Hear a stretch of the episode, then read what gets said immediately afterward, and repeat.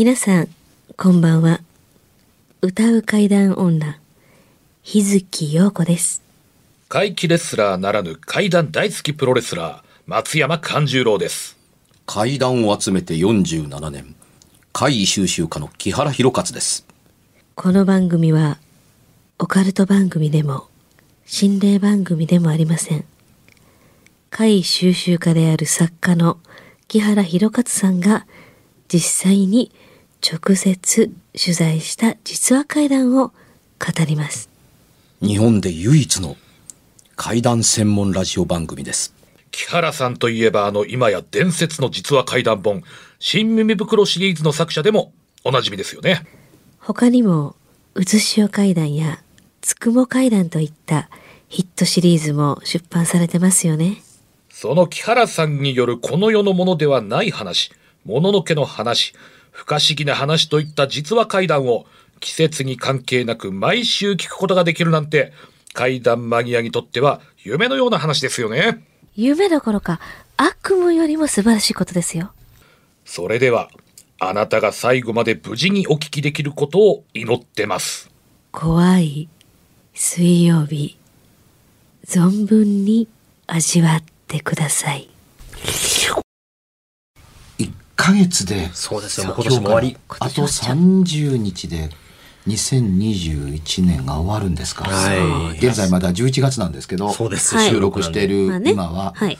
えーオリンピックがありの、えー感染拡大の中での開催のいろんなことがあった2021年最後の月なんですね。そうですよ。まあ、なんだかんだと我々もね、振り回されましたよね。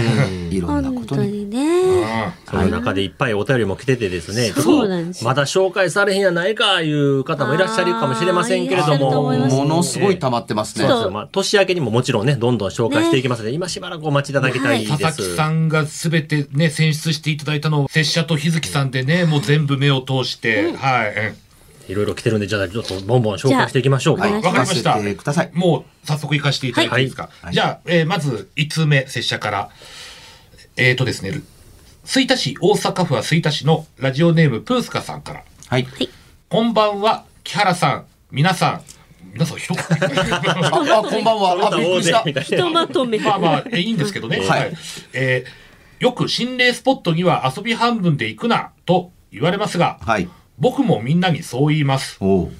以前、心霊スポット巡りを一人でやってましたが、一人で。感じたことは、お化け云々やなしに、うん。物理的に危ねえです。その通りです。めったに人来ないし、うん怪我でもして、助けてって叫んでも、助けは来ません。その通りです。うん危険なのでやめた方がいいですね。はい。つくも階段読んでます。はい怖い怖いですね。これからも頑張って、怖い話集めてください。はい。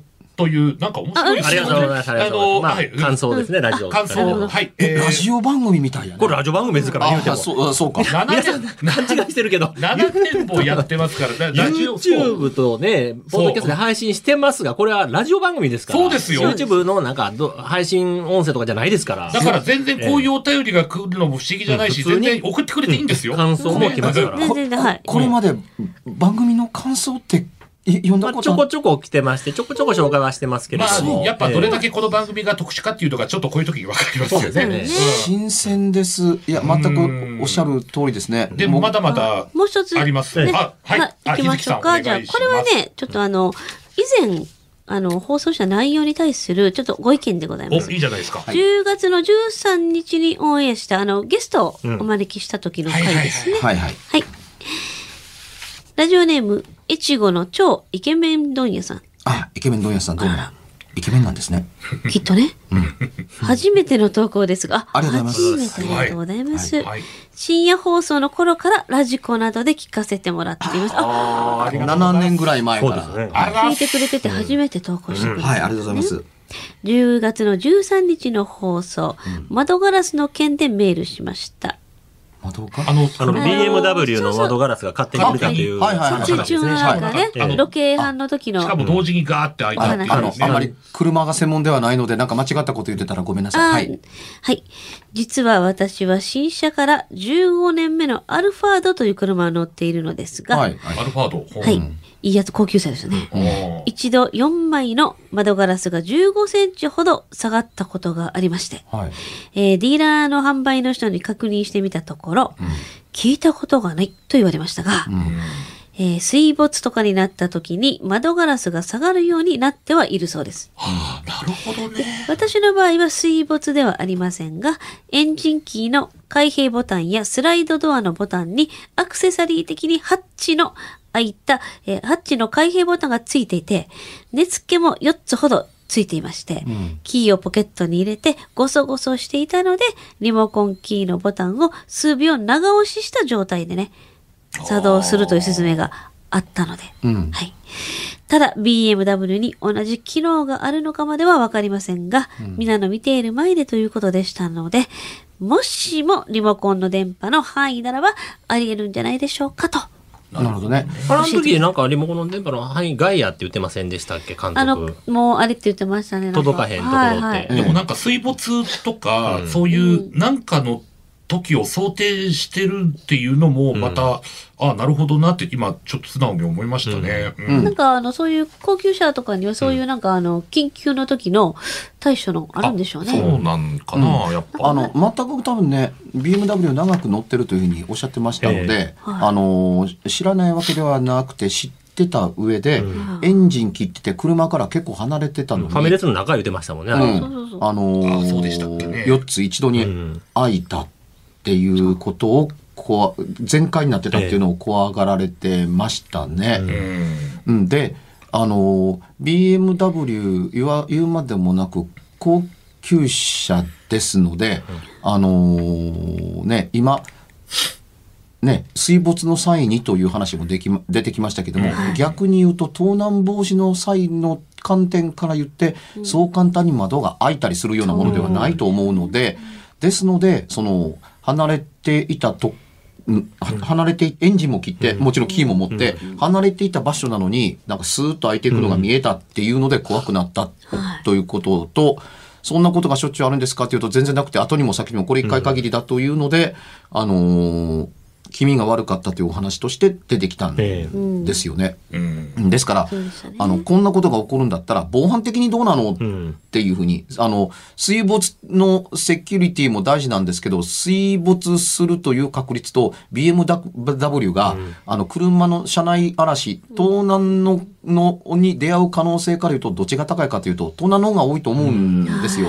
その点から言うと、そうやすやすと何らかの理由で簡単に窓が全部開くということというのは、エンジンも止めてるのに、キーこっち持ってんのに、ないと思うという形で、あの、驚かれたという体験を話すのは、無理ならぬことだなと、うんあの、思ったりします。で、またこの方の投稿のおっしゃってる意味も、あの、おわかるんんですが、むしろ、これだと開いた理由が説明しやすかったですねあ。そうですね。まあ電波の届く範囲やったからやな、いうので。うん。っていうことですね。うんで、あのー今度はですね、その投稿者ご本人からの補足なんですけれども、うんはいちょっともう一通ぐらいいいですか、あ紹介させていただいて、福島県郡山市のラジオネーム座敷わらしさんから、はい。11月3日の放送で、はい。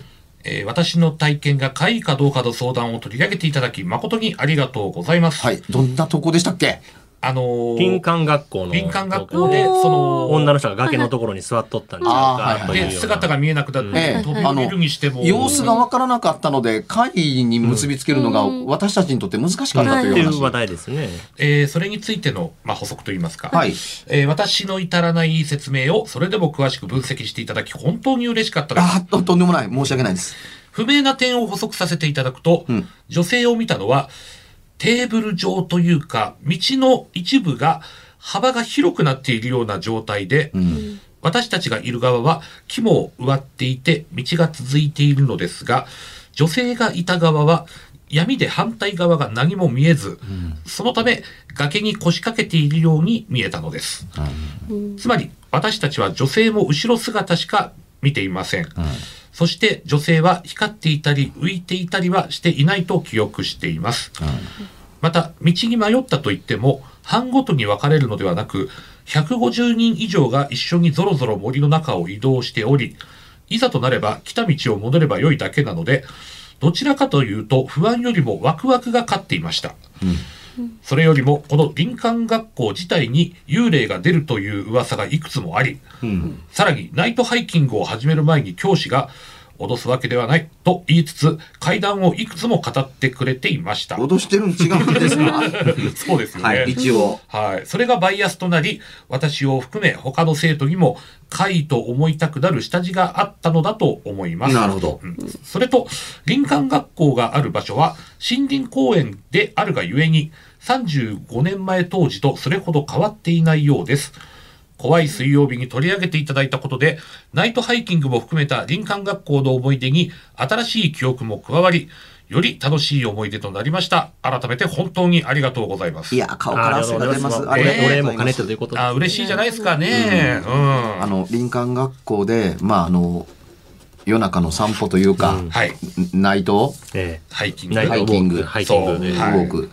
で、あのー当然のことながら、あの、今、昨今のコンプライアンスがどうのこうの言われる世界では難しいですけれども、ああのー子供たちに夏らしい貴重な夏の思い出というのをつけてあげようと思って教師がちょっと怖い話をして、でね、えーこれから夜中のうんなんかこうね公園森の公園の中を歩くのになんでそんな怖い話をすんのと言いながら、あのー思いながらもそのじゃあ行こうか、みたいなようなことを、あのーされるというのってあの子供の一つの楽しみであるのと同時にあの怖い恐れるということを学んでいったりだとかよくあの怖さからの脱出のためによく観察してなんだ違うのかっていう怯えてまあ例えば損をしたみたいな、ちゃんと見れば正体は分かるもんなんだ。いろんなことを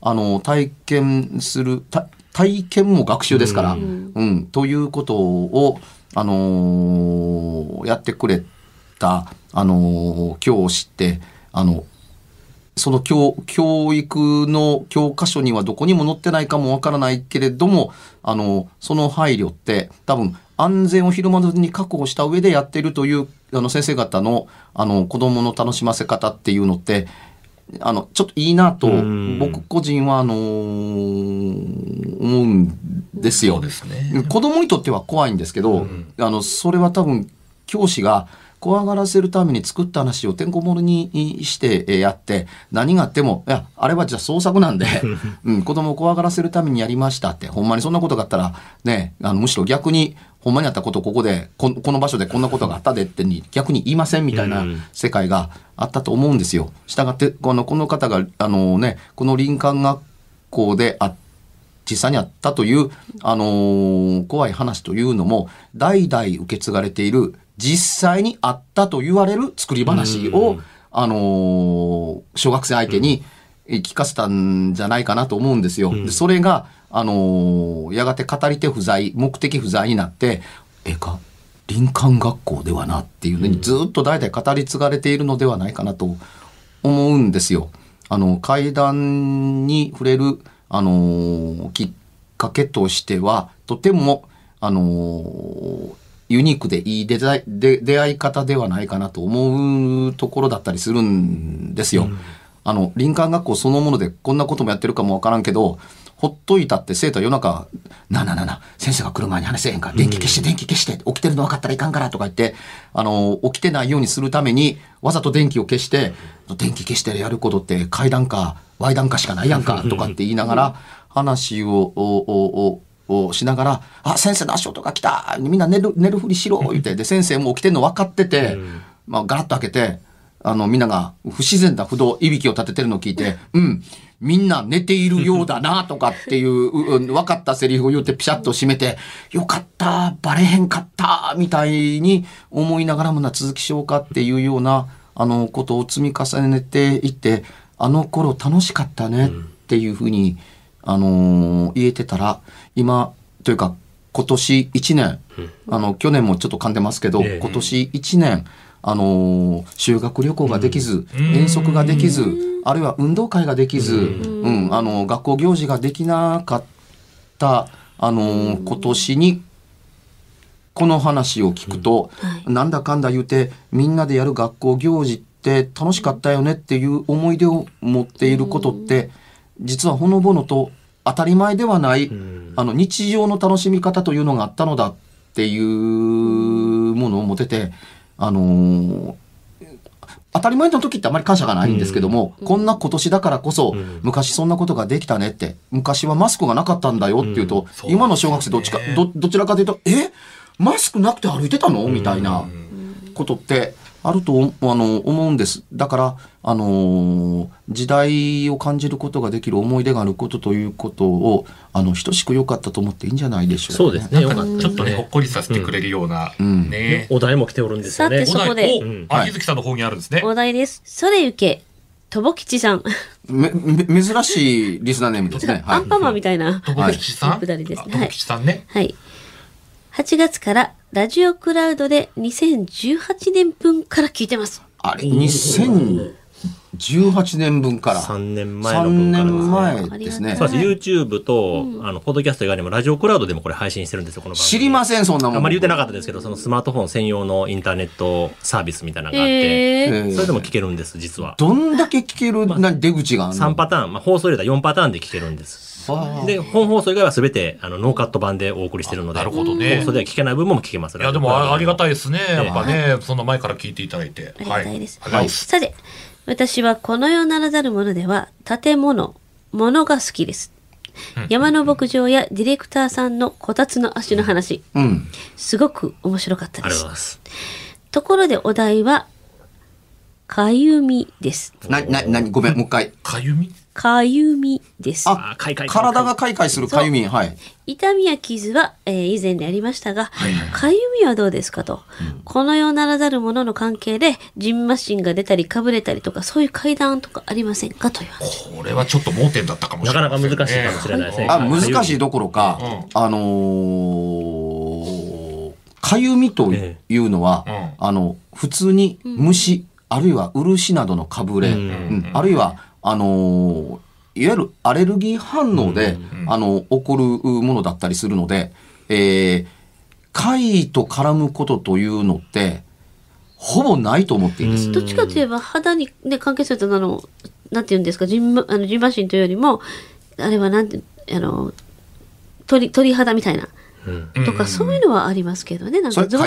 ゆ、くないでしょうが。ゾワッとしたとか。皮膚の状態でそうだからゾワッとしたとかあるけど、怪怪奇現象にあって、なんか頭かゆくなったとか、背中かゆくなったのはないですよね。です。いやいや、うん。あの、かゆみというのはね、うん。あの、もちろん、あのー原因があってかゆみという結果があるわけですよ。しかしうん、かゆみの場合はですねはい、かゆみの原因は何らかの病気に認定される可能性があるかもわからないので、調べられて明らかになるケースや、明らかにならないかもわからないけど、調べられるケースがあるからこそ、怪異ではないのです。ううん。んかゆみには原因があるけれども、それは全部この世のものだからですね。この世のものなんです。ものならざるじゃなくて。あの、傷が、傷が治りかけてる時にやっぱかゆみを伴うとか、そういうケースは結構ありましたよ。じゃあもうかゆみはないということで、別のお題行きましょうか。ねあのねあの、その前に、はいあの、一回これ終わる前にはい。怒られるの承知で言っていいですか、うん。うん。あの、怪と怪をもしかしたら、かけたのか？かけ、なんか、もしかしたら、いや、わかんないですけどね。かもしれません。座布団半分。優あの、しいな。はいあの、半分でもいただけるならば、はい、あのめっちゃ優しいわ。あの、ありがとうございますというこただとで、、あの、かゆみという発想をどこに求められたのかわからないですけれども、はい。あのーかゆいといううことってね、あの、そのままでいられない神経になっていくんですよ。かゆみが収まるまで、うんうん。時として皮膚をかきむしってしまうほど、あの、やぶかなんかに刺された時、んあの、特に、あの、そういう状態になるとは、あの、思うんですけれども、かゆみに一旦とらわれると、頭の中ってかゆみに集中してしまうのでめちゃ、くちゃ思いますね。そうでしょ？あの、痛みとかそういうのってなんか慣れるんですよ。うん。なんか痛みっていうの慣れるんだけど、かゆみだけは、慣れないね。うん。ずっと気になって、頭ずっと、書きたい書きたいって、書きむしりたいってなるもん。まあね、あの、書けば書くほどかゆみが収まるんじゃないかなと思うんですけども、あの、かゆみってそうじゃないじゃないですか。ー。で、これとは別に、あの、まあね、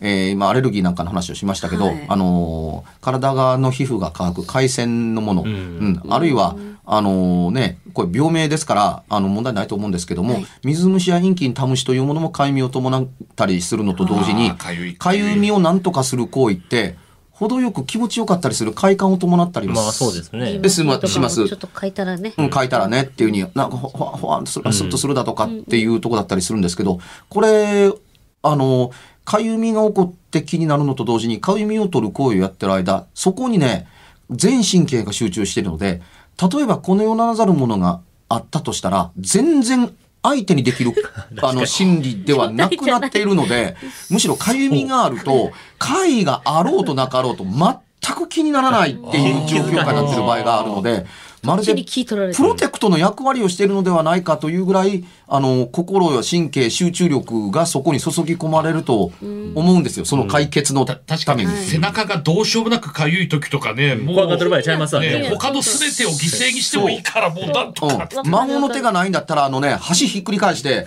は橋のね、あの、寝方のとこでがガリガリできんかな。棒がないか棒か。あ、さ、その、その菜箸の長使して、そうそうそうって、ああ、気持ちいい。こういうことのそばに何かがあっても、今、それどころじゃないんですよ、心になってるっていうのがあるので、ということで、ええ。じゃあまあ別のお題を行きましょう。わかりました。はい。えないと。ない。そうですね。でもこういうパターンも珍しいですね。うん。はい、はい。じゃあ、えー別のお題でもこう、ちょっとね、たくさんお便り来てるんで、皆さんのご紹介したいんで。お便りがご紹介できるのがまたちょっと嬉しかったり、じゃあ別のお題ということでい。きます。えっ、と、お名前はちょっとないんですけれども、お題です。木原さん、はいはい。これ、日月さんのことを日月さんって書いてる。羊になってる。あほら、危ない危ない。いや、ひ羊さんでも、羊さんでもええけど、あ、危ない危ない。羊可愛いけど。羊羊はちょっと縁起が悪い。棺桶のことやで。そうですそうやばいやばい。コフィンさんですね。あの番組の怪談っぽい。まあまあね、えーはちょっとまあ、あんまり、あの、気にせんとって、あ、ね。全然全然よくはいあるんです。はい。うん、はい、あるんや。木原さん、日月さん、松山さん、お疲れ様です。はい。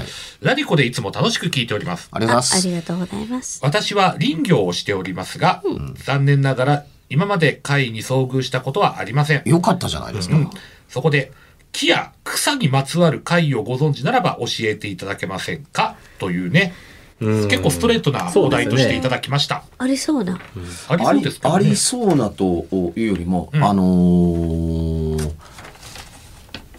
木と貝はそれなりに密接な関わりがあるケースが多いと思うんですよ。うん。えなぜならばというとですね日本のもはや伝統は別につけなくてもいいと思うんですけど、ええ。原則日本の家屋って木と土でできていますああ、まあ確かにそうですね。はい。はい。柱木ですもんね、ええ。天井とかも。あの、ね従ってね、うんあの、すごくベーシックな話で言うと、あのー昔の足音が近づいてくる回というのは、ギー、ギー、ギーって、これ、木の岸元で木が由来でしょ？まあ、やっぱ廊下なり階段なりね、絶対はい。ついてきますもんね、ええそれはね。それからね、これこそあの昔の家そのものですけども、昔のトイレって、まあ、木が多かったので、うん。例えば、あの、トイレというよりは便所。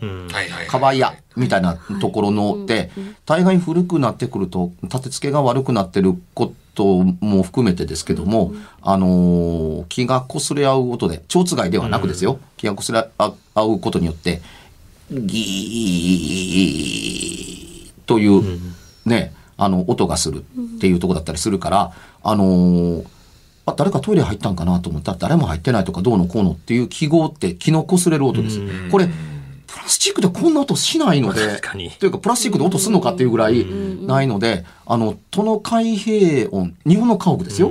で、あのー、木の音だったりします。それから、あのー、襖や障子が開く音が突然聞こえたって。うん。スーパタッっていう閉じる音だとか、スーという音って、あの、いわゆる敷居の上を、あの、木の、あの、障子やどうのこうの枠が滑る音って、これ、あの、便宜上障子が開く音がしましたって言ってますけど、何でできてるかというと、木でできてますっていうとこですから、ん。あのー日本の家屋の音の会としての会の出だしのきっかけというのは、実は、あの、広い講義の意味で言うと、木の音で会が始まるというふうにやっぱ切っては切れないですよね、やっぱね。うん。いうことやったりすると思うんですよ。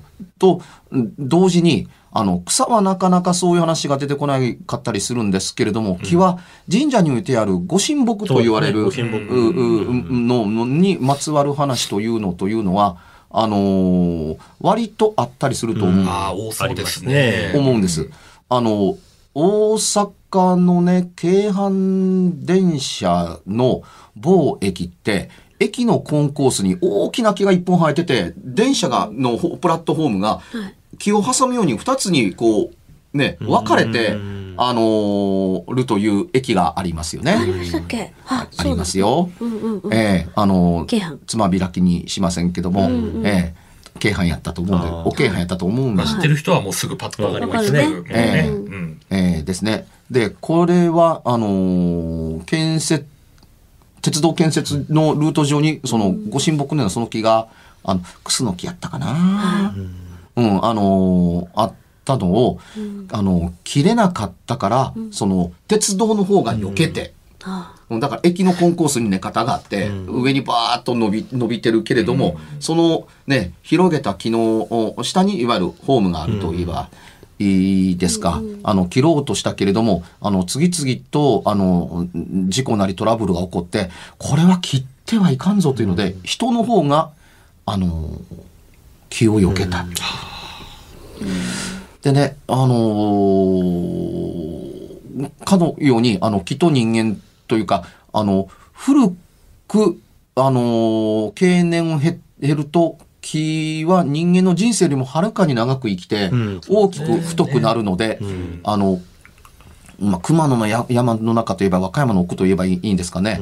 あのーなんたら神社って書いてあるから、どんなお社があるのかなと思ったら、お社ではなくて、あの、木が3本立ってる。3本の木を、あの、ご神体として、そこに神社っていう風になってるという場所も、あのーあったりしますから、あのー木というのは、あのー神聖なものであると同時に、あの、人が住む生活と密接な関わりがあると思う、うう密接な関わりどころか、もうそれでできてるところで住んでいるので、えー厳密に言うと木の会ではないかと思うことということは多いと思ってていただきたいと思うんですよ。おはい。でね、えーね、ね、あの、全く会談に結びつけへんわけにはいかんので、それ説明やんけって言ったらその通りだったりするんですけど、聞きたいこっから、こっからいやいや大したことではないんですけど、ええ。僕が小学校の頃ね、はいあのー実家の、あの、広島県世羅郡世羅町に、あの、家族で、あの、本家に行ったんですよ。うんうん現在は、あの、生活がしにくいので、山の下に家新しく建ててますけど、昔は山の中にあったんです。うん、あの、農家で。えーっとね、えー夏休みやったと思うんですけども、あのー実家に帰った時に、えーっとね、これ本にちょこっと書いたと思うんですけどね、あの、夜中ふっと目が覚めると、えあの、コーン、コーンとね、僕はその時、あのー、木こりさん、ええ。いいわゆるうん林業の人ですね、うん。木を切る人は、こんなに朝早くから仕事をしているのかと思った。まだ外真っ黒で、真っ暗です。3時、時計見たら、柱時計、柱時計を、を豆電気ついてたので見たら、3時から3時半やったか、あ4時やったか、まだまだ日が出るには時間があるなという時間に目が覚めた時に、コーン、コーン遠くから、ええあの、斧で木を切り倒すかのような音が聞こえるんできたんですよ。で、幼い僕には木を切り倒す音にしか聞こえなかったんです。うん本当にあの、その、どういう意味でしょうね。金属が木に当たって削り出すときっとこの音するんだろうなってうんいう。うんうん。斧でね。斧で。うんうん。で、あのー子供ですから、あのー田舎で山がいっぱいあるので、木を切り倒すというのに、斧を使うということに何ら疑問を持たなかったですよ。ただ、今言った通り、こんな時間から切り倒すのか、朝早い仕事なんだなと思って、ずーっと聞いていて、全くブレることなく同じリズムで聞こえてくるというのと、ええこの音がね、止まらないんですよ。ほずーっと。で、聞いてるうちに、ね、えーものの2分か3分で、うんゾクッと体に寝てる布団の中でというか、夏ですから、あの、タオルケットかなんかかけてあったと思うんですけど、鳥肌が立って寒気がしてくるんですよ。ええそれがね、こんなに切られて倒れない木があるのだろうかって気がつくからです。火加減バキバキで倒れないおかしいやろうとそう思っちゃいますよね。で、倒れたら終わると思ってるから、よき耳研ぎ澄まして聞いてるんですよ。あの、コンと止まった後、ギードッシャンそうですよね。みたいな音が聞こえんでも、少なくても、おのの音ぐらいは聞こえるんじゃないかと思ってるからですね。でね、僕、小さな僕が、そのね、あのー途中の山を見た限りで、それほどの大木があったという記憶がないんですよ。延々と切らなければならないような。樹齢何百年やねんってね。ええ。あんまり、あんまりにも長かったので、そんな時間かかる気あったっけ？のと、おのと思うように、あの、その頃の僕の知恵でもね、思うんですよ。それほど太かったら、それご神木茶碗切ってええのとかって様々な想像がね、真っ暗の中で、真っ暗でもない、あの豆電球の中で、あの、飛び交ってるんですよ。ずーっと。コーンコーンコーンと。これずっと続きながら、夜がしらみかけてくるまで続くから、ものの、あの、1時間か2時間ぐらい聞いてたんちゃうかなと思うんですけど、あの、やがてその音に混じって、あの、ばあちゃんが起きて、朝毛の支度する音が聞こえて、えー、くるようになってくるんですよ、2つ。うん、あの、コなんかこうね、野菜を刻むかのような、あの、音だ、か、ちゃんガタン、コッコみたいなようなお音が聞こえて、えーくる。当時は、確かまだ、かまどでご飯炊いてたんじゃなかったかなと思うんですけどね、電気炊飯器もあったんだろうかなんか、でもかまどがあったの覚えてるんですけどね。まあ、それはやっぱで朝早いですわそんな生活音を聞いて混じってくると、生活音の方が近いので、うん。あの、やがて音が消えていかなくなると思っていて、確かに生活音がよく聞こえるんですけれども、あの木の音がまるで近くにやってきたかのように、えあの、ずっと聞こえてるんですよ。えうん他の音に。だって生活音っていうのは別に環境音って、あの、家の中だけにあるわけではなく、例えば鳥だとかいろんなものの音がだんだんだんだん大きくなってくるのでっていうところなんですけど、コーンコーンがずっと続いてるので、ええおかしすぎると、ずっと思ってくると怖くて耳を塞ぐような気になってるんですよ。そこへ朝ごはんですよっていうふうに言われて、ええ。まあまあ起きて、あの、横で父ちゃん母ちゃん寝てたから、寝てるもんは聞いてないと思うからですけど、朝方、ずっと木を切り倒す音が、あの、聞こえてたけれども、うんうん。あのー、木こりさんって朝が早いの？って聞いたら、こんな適当な木しかないような、あのー山に木こりはいないよっていうのと、ひろかずくん、今ね、木を切り倒しても商売にならんから。うんっていうにその倒せるような木っていうのってつまりないからですね。うんで、その木を倒したらもうなくなってまうからっていう意味で、あの、林業がな成り立つのってもっと山奥の話で、で、人工職人に倒したと同時に、人工職人せなあかんようなところが林業でやってるところで、うちら田んぼばっかりを相手にしてるからみたいな世界なんだよ、みたいな。いや、でもね、ずっと木を切り倒す音が聞こえてたうん。って言ったら、うーん、それが何かはわからないけども、木を切り倒す音ではないよ。え、どうして？って言ったら、いやいやいや、こんな、あの、山でも、普通に木を倒すんだったら、チェーンソー使うから。あうん。で、あ要するにその、あの、小さな、あのーね、臓器しかないわけですよ。うん。といって、斧を使うほどでもないわけだから、ブーン、ガーン、ポキ、バーン、ポキっていう形で、まあ、道を開いたりやとか、ん。あの、いわゆる里山を守るために、あの、余計な木を切るので、どうしてもひ、あの、た手っ取り早く切りたかった。ら、それは、要するにそのチェーンソーで済むから、絶対その方が早いですもんね。うん。で、今時、斧なんて、ね、あの、こんな手斧の、あの、短い絵のやつの、あの、巻き終わるのに使う、あの、のに、ほとんどの家、ナタだから、あうん。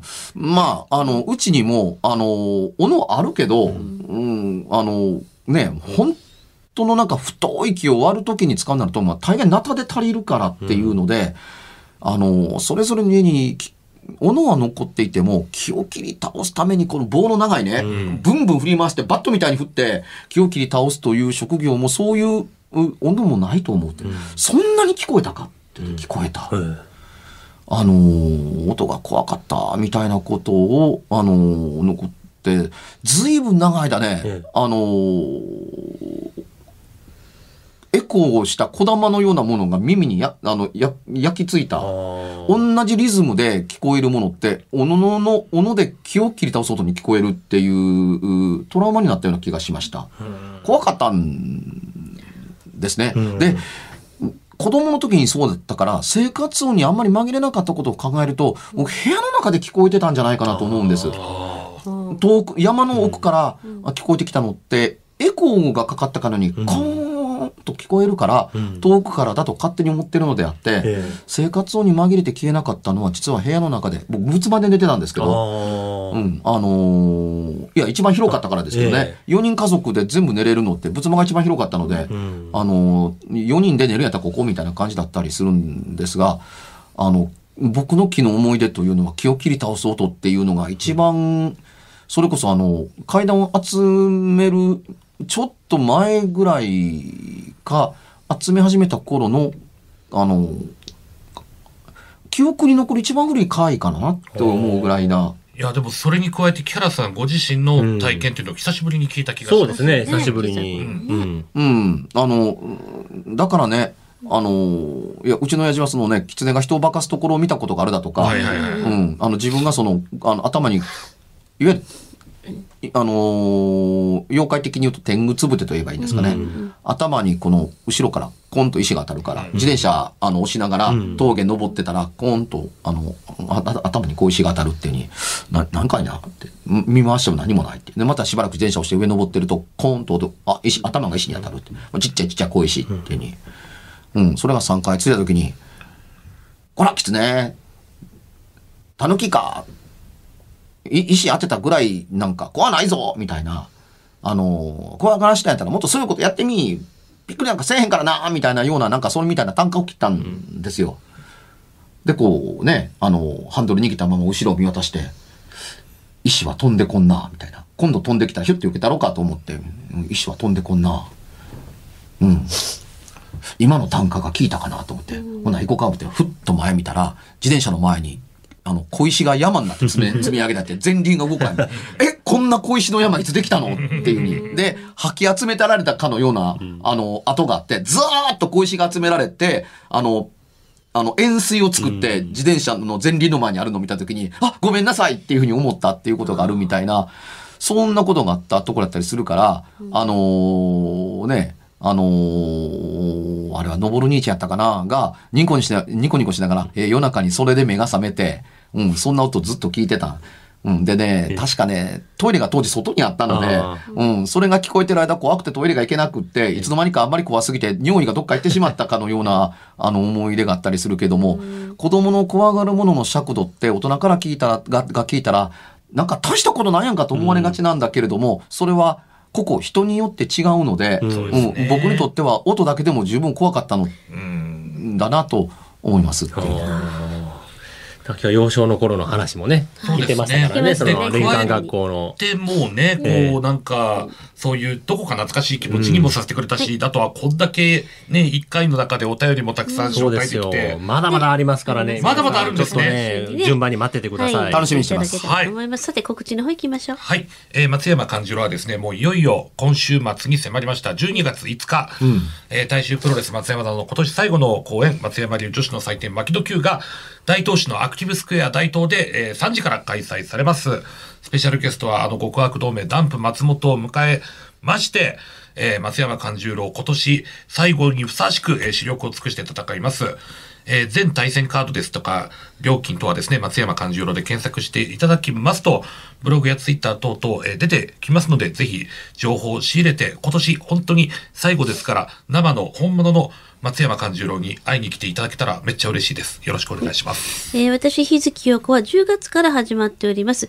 毎週火曜日の25時半からサンテレビで、えー放送されているドラマに出演しております。されど青き空を知るというね、えードラマです。まだ12月いっぱいまで、えーやっていると思います。で、あのー一週遅れで YouTube の方にもアップされておりますので、またその辺もチェックしてください。はい。私、木原ですけれども、12月10日、東京九段下に、えー科学技術館という、あのーね、科学を学ぶ、えー場所があるんですけれどもね、その屋上は、あの、シン・ゴジラのヤシオリ作戦の作戦式場のロケ地になったんですけど、その地下のサイエンスホールで、仮面ライダー V3 解決ズバットでおなじみの宮内博さんをお招きして、えースーパーフェスティバルの特撮アーカイブの特別編みたいなことをやります。えー6時会場、7時開演、えー4000円になりますけれども、えーヒーローが、あのー、COVID で大変だったみんなに、あのー元気をつけたい。俺の話を聞いてくれということで、えー司会をやりますので、えー12月の10日、えーチケットまだあると思いますから、あの、ぜひとも、あのいらしてください。番組では別冊怪談ラジオを販売しております。ちょっと普通の地上波のラジオでは放送できない僕の体験を、あの、語っています。二度と本の形でまとめるつもりのない話が入っていますので、ぜひお聞きになってくださればと。どうやったら帰るの？詳しくは、ラジオ関西の怪談ラジオのホームページをご覧になって、ぜひともお買い求めいただければと思います。今夜はいかがでしたでしょうか？何もなければいいんですが。え？ちょっと、あなたの城、誰ですか？番組ではお便りや感想のほか、あなたが体験した怖い話や、あなたが聞いた身近な人の不思議な体験、また、怖い写真や、曰く因縁のあるものなどもお待ちしています。メールの宛先は、階段アットマーク jocr.jp、k-a-i-d-a-n アットマーク jocr.jp。ファックスは078-361-0005、078-361-0005。おはがきは郵便番号650-8580、ラジオ関西、階段ラジオ、怖い水曜日まで。ぜひ、本物の怖い話を私に教えてください。お相手は、歌う階段女、日月陽子と、怪談大好きプロレスラー、松山勘十郎と、そして、階段を集めて47年。木原博一でした。それではまた来週、お耳にかかりましょう。この一週間、あなたが無事でありますように。